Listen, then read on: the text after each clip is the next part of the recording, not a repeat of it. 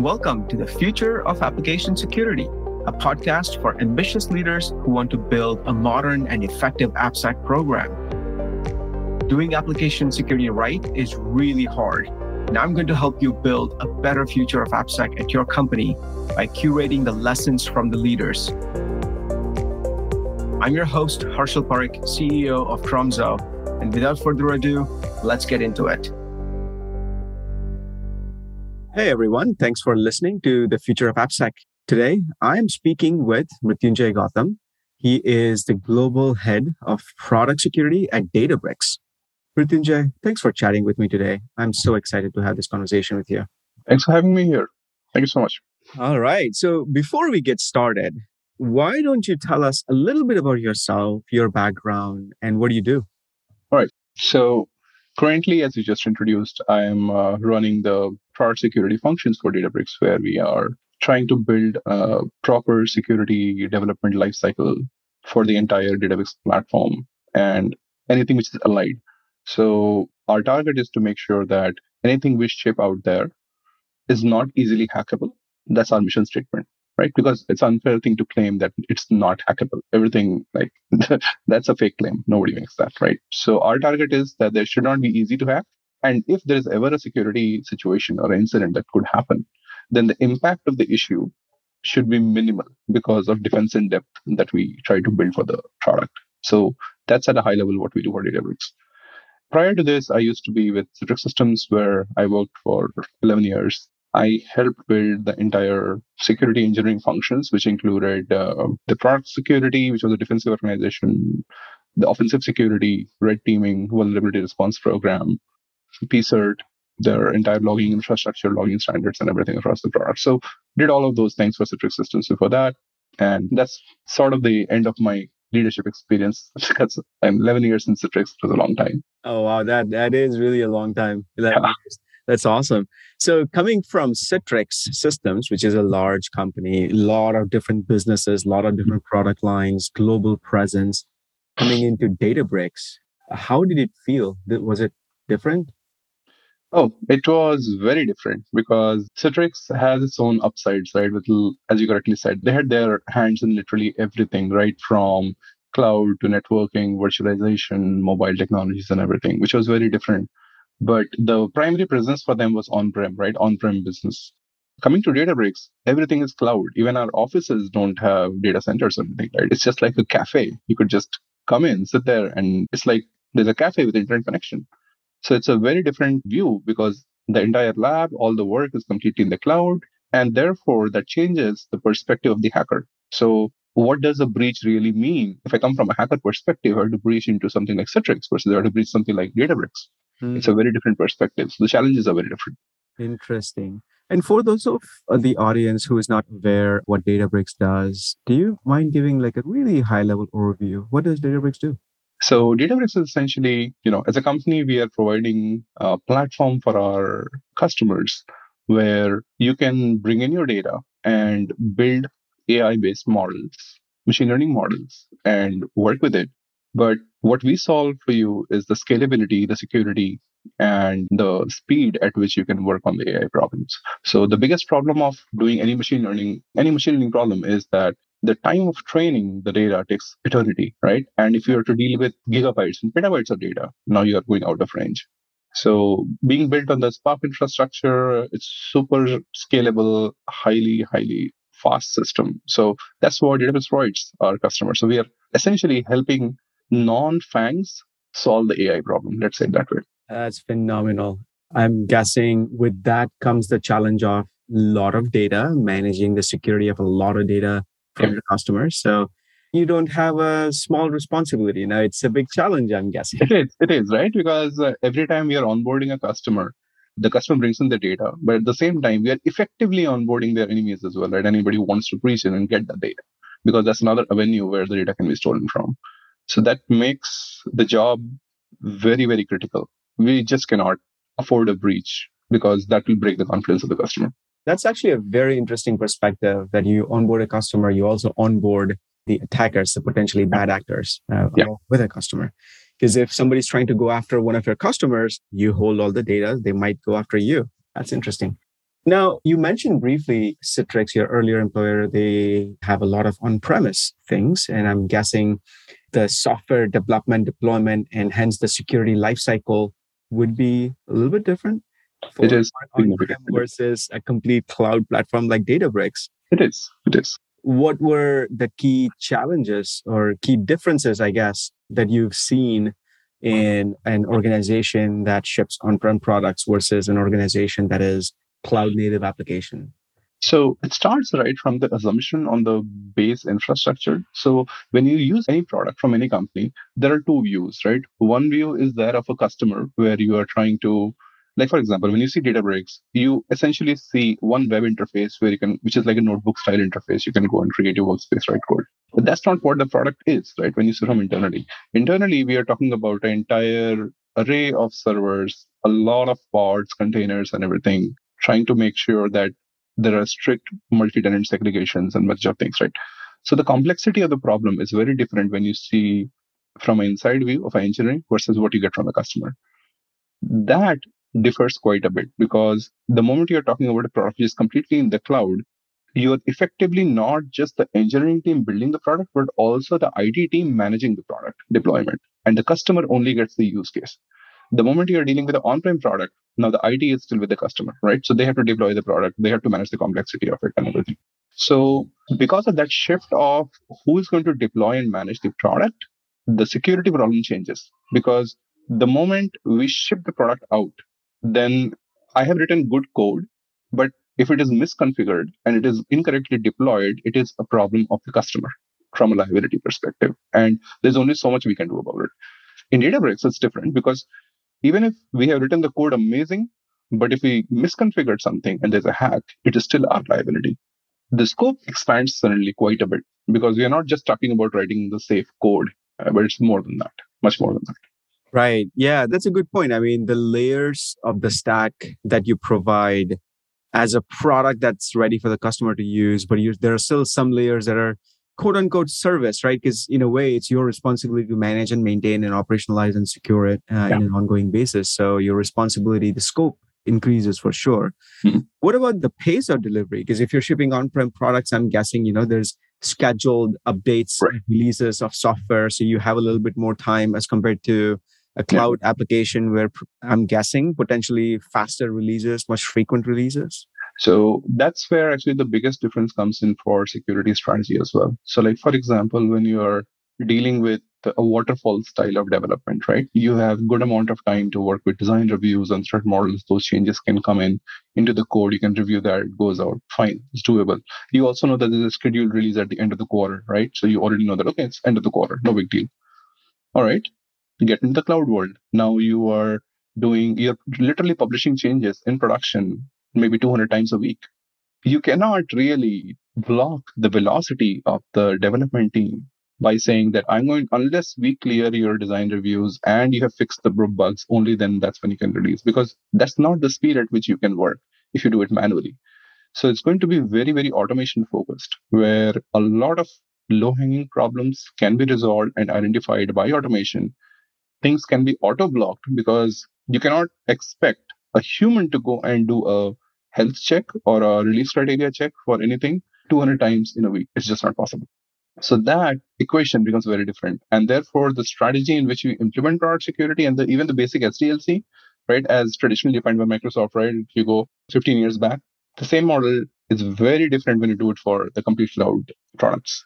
Yeah, that's a brilliant way of looking at it, which is the strategy fundamentally differs in terms of you know, in the waterfall model, it's more assessments and communicating the findings as compared to in a more rapid agile model. It's more preventative things that controls are just in place to enable shift left or, you know, from build securely from the beginning in the first place.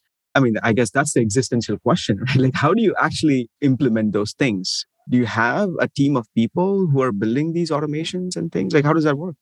So there's a base strategy, right, which is the SDLC strategy, which we understand, right? Everybody understands that in the industry.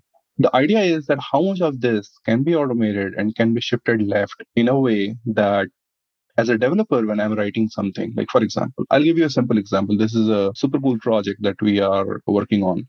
And this project is essentially supposed to be auto generating the threat models, or let's say, does the auto risk assessment for Terraform scripts, right? So rather than somebody going and manually understanding what the environment looks like, what could go wrong, we are trying to extract out all that human intelligence and dump it into, into a code which can now be given as a service. So that let's say our infrastructure team, whenever they want to publish a new change into their cloud, they could just take their TF file, dump it into our service, and it will auto generate that, okay, here are the problems that you will face, right? And by doing that, we just cut down on weeks of back and forth where somebody has to go deploy that thing, look at the state and everything, and just analyze everything. All of that function is cut down in a matter of few minutes. So maybe this is a very naive question, but help me understand how is that different than Terraform scanning things that existed. There's TF scan, there's a bunch of commercial products that would look at your Terraform scripts and identify problems with it. How is it different? That's your first step. The hmm. problem happens. So this is a little more enhanced than that because we are talking about the individual components of each section. And then you essentially, if you're bringing in a specific component, let's say a key vault, right? Or if you bring in a, let's say a Cosmos DB in the equation, each component has its own risks, its own threats. And based on how something is configured to connect, a subsection of that threat gets included in your final threat model. So it's not as simple as just doing a simple scan and figuring it out. But we are trying to build a library of threats which are associated with each cloud component. And then based on the state, right, what the Terraform state looks like, we are extracting or this is what the final threat model will look like. And that gives you a, a risk rating of, okay, maybe we need to mitigate this one. We can live with these, but this right. is okay. It's like that. That's awesome. And um, is there also an ability to connect what you deploy using Terraform with what is the actual service that's running? Because that would live as code in a repo somewhere else, right? Or, I mean, within the same source control system. But how do you know what is actually being deployed here as a service? So we have maintained the TF state file for the entire infrastructure, and that's what we essentially use as the input. So we are trying to assess not the TF config, but actually the TF state so that we have an actual picture of what the deployment really looks like. And yeah, are you planning to open source this anytime soon? Well, as soon as our testing is done, we might actually. Awesome. We'll we need to get it cleared with legal, but I don't see a good reason why the community should not be able to use that. Right. Yeah. This will be a very, very interesting open source project if you're ever able to open source it. Yeah. Phenomenal. So I heard the use of term product security in your title, and you talked about it as well a little bit help me understand how do you think product security is different than traditionally what we used to call as application security? Or is it different?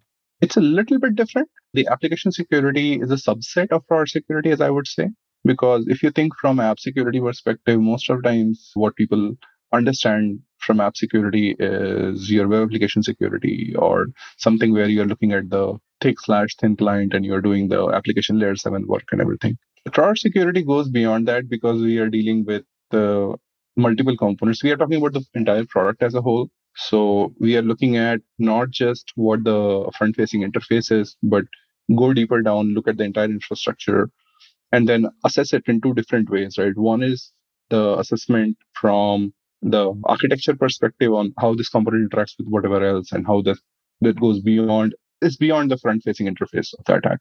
And the second thing is the deployment itself, right? Which is I was talking that now that we are dealing with the cloud story, right? So it's not just that. So between what was traditionally called as the cloud security and then the whole infrastructure security and the application security, you combine all that together. That's our view of cloud security. Right. So that's interesting. Does that also mean that you have to either hire different skill set or train your team with a little bit of a different skill set uh, going towards more cloud configurations infrastructure containers all of that as well which is Correct. standard for you know core appsec people who look at yeah. code you're absolutely right so the way the way i have been doing this is that uh, we have a nice skill matrix which we have built that for this team to be successful what all skills that we need in the team and how many people fit in in what blocks, right? So we exactly have a good matrix which says that, okay, with our existing team, we have skills on these X areas out of total Y areas we need, right? So as we are doing hiring, not every hire is going to be of the same skill set.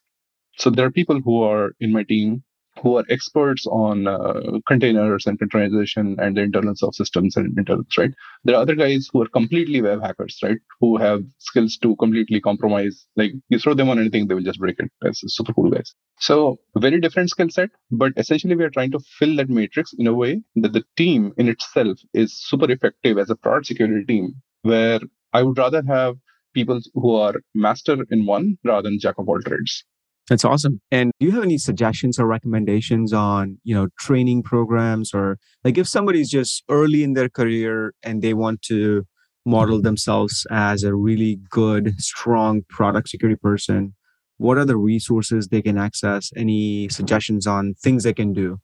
There are a lot of good resources, which, and again, security or let's say product security is not a small area, right? Like I can be blunt about it. And I can say that there is nobody on this planet I can guarantee who can say that they know everything on all the domains of security. There's literally no one. So first of all, you need to choose which is your area of expertise that you want to build. Sometimes you can want to build a niche, right? Like somebody who feels that, okay, maybe they're good in uh, cryptography and they want to build their skills on crypto attacks, right? That's one area, right? So that's a very different set that they want to study somebody who wants to build in web security, for example, they could go through a different set of ideas. There are other folks you can, let's say, hacking into the cloud infrastructure is another thing, right? So that's a very different kind of skill set. From a certification perspective, today, I think the most popular certification which people like to see is OSCP. Mm-hmm. So if you have OSCP, it definitely gives us a good confidence that yes, you are somebody who has hands-on experience on actually doing attacks, and it's not just super theoretical that you have read through a top 10 page and you're talking about it. Right. So I think that's important. And uh, there are some very nice books on uh, Amazon, specifically from No Starch Press on uh, web hacking and everything, which are pretty good actually. Yeah. So let me ask you this. You mentioned certificates and, you know, reading books and things like that. When you're hiring for talent, mm-hmm. you look at, you know, tens or I'm sure you're looking at hundreds of different resumes. Mm-hmm are there particular things that you look for in a resume at a very high level? When you're looking at high volume you're trying to build a strong technical team. What do you look for? So usually when i'm looking at resumes there are a few things which are red flags which i typically don't. Like if i see that too much on the resume i would probably not talk to the person.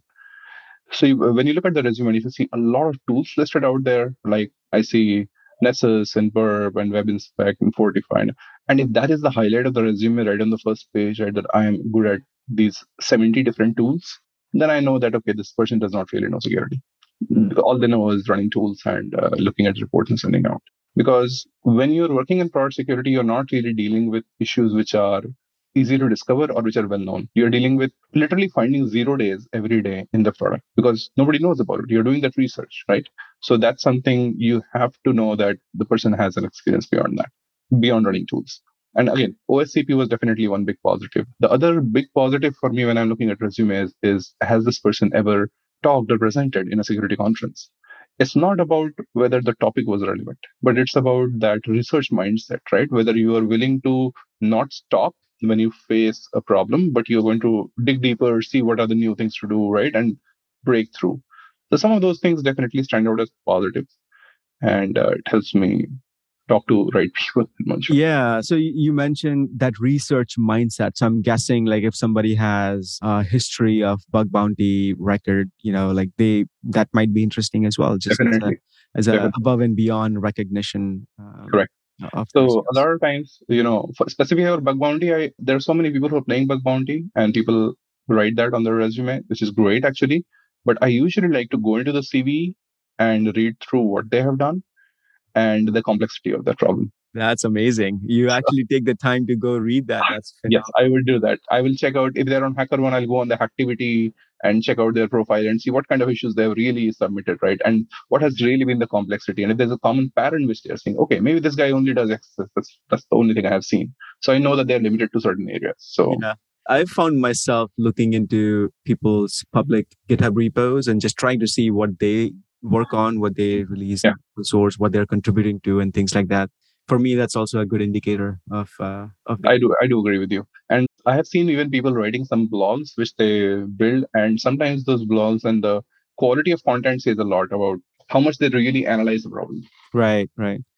Yeah so switching gears a little bit i mean we talked about a lot of different topics within product security, right? So you, you mentioned obviously the traditional web app sec, there's the cloud security stuff, there is crypto and some of the more deeper things around architectures as well.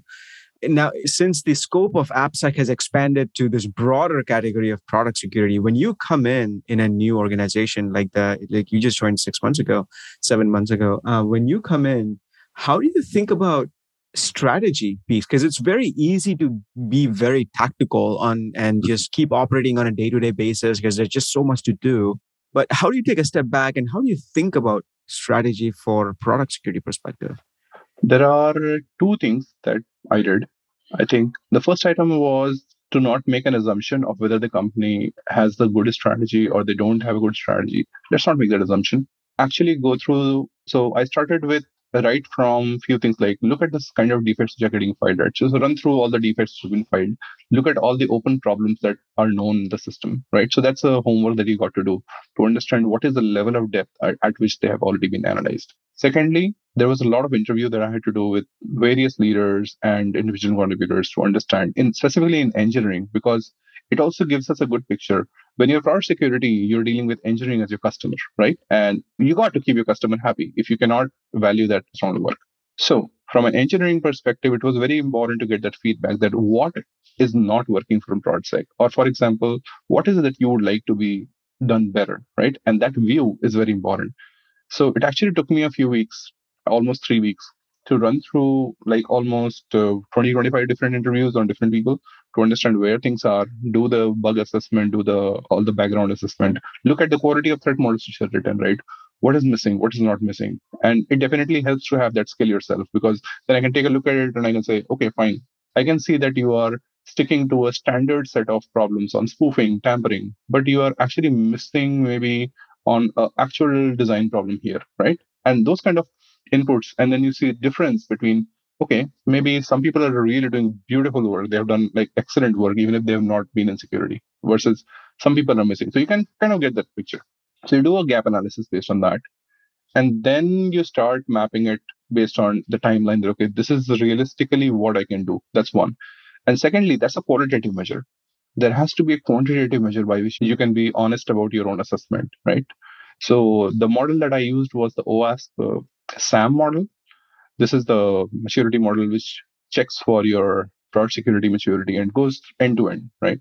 So we did an assessment on that. And again, that was like, it does not just talk about product security, but about offensive security, incident response, cloud infrastructure, everything, right? Right from requirements up to response. So we go through the whole thing, we do assessment and we say, okay, I have a score of X out of, you know, three is the highest score possible. So some X score out of uh, three from X, how do I reach to three and what is the realistic thing? And we got to understand that the growth is always going to be asymptotic. So it's not going to be like a straight line that, hey, I can reach from X to X plus one in one month, then X plus one to X plus two will be in another month. It doesn't work that way.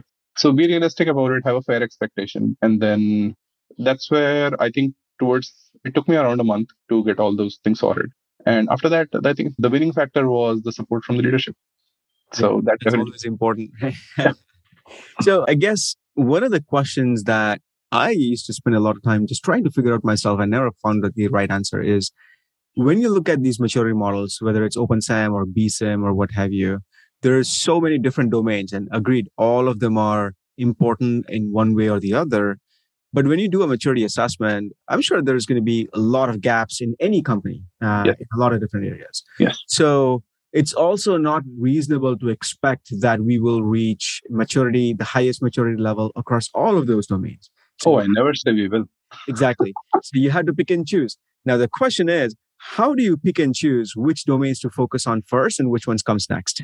Well, it's all about the ROI, right? So where my investment is going to give me the maximum return at the end of the day, which is where the what the shift left model is, if you think about it. There is something which we have to definitely build in maturity. Like, for example, the vulnerability response program in itself is super critical because your customer is cribbing about it or some hacker has rep- reported an issue with you, then you cannot not have maturity on that. So that like, even though it's the rightmost section, there has to be a, a certain amount of process and maturity over there. So that's definitely to be done. But once that, that reactive model is set up, then you don't have to bring as much maturity in your last bit of pen testing pre-release immediately as much as you needed to bring in the threat model. Because the reality is that the fixing the problem at the threat model level is always going to be much less expensive compared to that. So it's all about shifting left at the end of the day. So if I have to see, like there are 15 different sections in OWASP SAMM model, and if I have to raise the bar, right, if I just look at it as a bar chart, then if I have to raise the bar, I'll start raising the rightmost bar of the response first, right, bring it as high as possible, and then immediately shift to my leftmost model, and then start bringing it up from there. So it's going to be like a curve which is going to be left heavy, and that's the general strategy. Yeah, that makes sense. And I'm guessing as you change your areas of investments, you probably will need different types of skills within the team, different types of functions, different types of processes. So the team's responsibilities, charter, objectives also will keep changing as you go through that maturity improvement. I would say so. Yes, you're absolutely right. Fantastic. In terms of just the the broader industry, what are the common things that you've seen across, let's just call it product security? Any common challenges within the industry if you want to share a few thoughts on that. I think uh, there are certain kind of challenges which we are seeing across the industry. One of the most common things we are seeing is uh, distributed tracing. So, like everybody has models for logging, and when you're writing code, everybody's writing logs, which is great actually. But the problem happens when you're dealing with microservices architecture, right? So many microservices interacting with each other in a multi-tenant environment, spread over multiple clouds, including customers' uh, data center. Now you're dealing with a super complex environment. Imagine a hacker who just entered into the system from some random endpoint in some place, and then they jumped between services and jumped around, right? If you have to realistically find the trace that exactly when that happened, and not just the entry point, but exactly where all they went, it's super hard because what happens is that each of these services being developed by different groups right? Every team is building their own, and therefore everybody follows their own model of what they want to log, what they don't want to log. So the cross service jump tends to get missed. And that's the problem with distributed tracing. And it's the one common problem which I have seen with so many companies happening. So that's something which I think industry as a whole is maturing towards, including us. We are maturing as well. But uh, it's one problem. The other problem which I have seen very common is that the view on threat modeling and most of the times, people see threat model as just a product threat model, which is the stride model, which Microsoft defined like long time back, stride, thread, something. The problem is more than that, specifically in the cloud space. So I like to see threat modeling as two issues to be solved, not one. So there's a product threat model, which is what the traditional threat model is. And then there's a deployment threat model, which is something which you're completely missing. This is what I was talking about something earlier, right? So threat models is actually a split problem, but most of the people who are looking at threat models are only solving one of them, not the second one, which is which is another issue which we are seeing. And third issue which I usually see is around penetration testing. A lot of time when you are getting a penetration testing, even if a third party vendor or whatever, what happens is that it's all about the ROI. So most of the times people are just looking at OWASP top 10 and okay, can I find this vulnerability? But what happened is that you missed on everything which was business logic vulnerability, which was internal, because you didn't go that deep. And so the depth of pen testing is something which is missing. So I think those are the three things that comes in my mind immediately. It's awesome. Yeah, that's a really good summary of key challenges. I 100% agree that those are unsolved problems in the industry. In terms of threat modeling, you brought up a good point, which is it's not just the product, but it's also the deployment threat model. Have you seen anybody do similar work? Is, are any other security teams doing work on this type of consolidation or expansion of threat models? Rather, I am not personally aware of that. I'm more than sure Microsoft, Google, these guys would be invested into that. But mm-hmm. uh, I have done this for Citrix in the past, and I have we have been working on this for Linux as well. I'm more than sure the problem is not an unknown problem. I'm more than sure right. we, people will realize this sooner or later. Awesome. Awesome. How do you guys do threat model? I mean, if you have a, a fast moving engineering environment, how do you actually practically do it? And do you do it for everything or do you do it for selective things? So we have uh, two kind of uh, design review processes. So one is what we would like to call it as a light threat model, which doesn't really require a formal drafting of everything. That will typically happen for minor feature changes and uh, etc. And the second thing is a formal threat model when there's some any major change which touches the security component and everything. And then there's a formal threat model. So those are two different streams, obviously. The first one, which is a simple design review, will require much less investment and it is typically done over one or two calls. The other one requires maybe a week worth of work. Now the problem happens is on the scalability. And for that, we have a brilliant uh, champions program that we have. And honestly, I've never seen it work so well in either company the way it is working here. We have got like more than 40 champions from engineering who are pretty involved actually, and they're really good. They work very closely with the project team. Literally, like we work as partners. We try to build uh, threat models quickly, and our target is to speed up the process as much as possible. So it's not just my team, but with the 40 champions, with the effectively the extension of the project team, that works out very well. That's awesome, especially if you can fully leverage those security champions who obviously yeah. are very deep into the code base, into the architecture, and if they, they are the best people to do the threat modeling work what do you do with all the artifacts that come out of it? So let's just say security champion uh, performed a threat model light or heavy, whatever that is. It may or may not come with some artifacts or findings or to dos or what have you. Yeah. Do you maintain visibility, track it? We do. We do. do. So we put everything into Jira. There is a specific label that we use, and then it is tracked at the engineering leadership level. So your expectation is for the Eng team to identify them through security champions, but also fix them at a certain. So work with security champions and frauds. We don't just uh, stick with Eng relying itself. So the problem is very weird here because if I am, let's say, if I am somebody in the engineering who's trying to build something, it is hard for me to find the design problems there because if I would have found it, I would have fixed it in the beginning itself, right? So it's like right. it's not possible. So relying on Eng to do it is unfair expectation, very honestly. So between the champions and Eng, they're bringing a lot of good knowledge on the product and architecture and the code. We bring in that evil eye, right? That okay, how do we break things into it? And then you combine those two, and you become like a very strong force to analyze the whole thing. Right. And where do you draw that line? Let's say you have some findings out of that architecture review there's one extreme is to force them to fix things, but you're at the same time disincentivizing them to find things in the first place mm-hmm. or hide things from you. Or there's like on the other side, like you can do whatever you want. It's up to you. Like, you know, totally right. leave it up to them. So what's your perspective? Where do you stand in the middle of those two extremes? So my perspective is not on absolute security. It's about risk management. So you have to understand that if we are not fixing something completely, is there a mitigation that we can do to lower down the severity or the possibility of the exploitation. At that stage, we come to a level where what is an acceptable risk when you go out with something? There's no product out in the world which ships with zero vulnerabilities, right? You see the number of patches that Chrome gets these days. It's just crazy, right? So there's no product out there which has no vulnerability. So we have to have a risk management attitude, and that's what we do. At the end of the day, we will clear that from saying that, okay, fine, from threat modeling perspective, we know have to mitigate this. At the code, when the code is written, we will go through a manual code review and see whether the mitigation was actually applied. And if we find anything that, yeah, this may or may not work, then sure, go ahead, do an exploitation and see if it actually works. Interesting. So not only does the security team get involved in making the decision whether it's acceptable or not, but somebody also validates whether the fix has been put in place yeah. in code. Yeah. Interesting. That sounds like a lot of work. It is. It is. it is. It is a lot of work, but it's a very interesting work. Let's say that. Fascinating. Fascinating. This is super exciting. Uh, you guys are doing a lot of amazing work. Are you hiring for AppSec engineers? We are actively hiring. Yes. What types yeah. of roles are you hiring for? Well, that's the project role, right? So everything that we just showed, that's that's the kind of thing we are doing. We are hiring in the US as well as Europe, and um, we actually grew the team from like two people in January when I started. Right now we have like uh, eleven people, and uh, that's reasonably fast, frankly, with six months of hiring.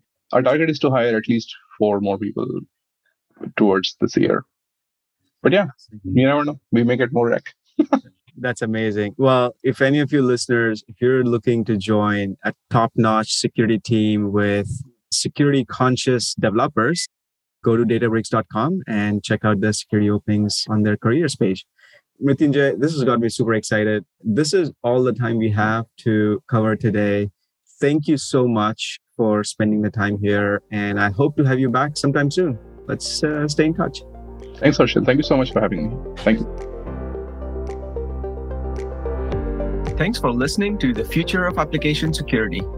If you've enjoyed this episode or you are new to the show, I'd love to have you subscribe wherever you get your podcasts so you don't miss any episode. And if you like the podcast, I'd be grateful if you can leave us a review on Apple Podcasts. Thank you for listening.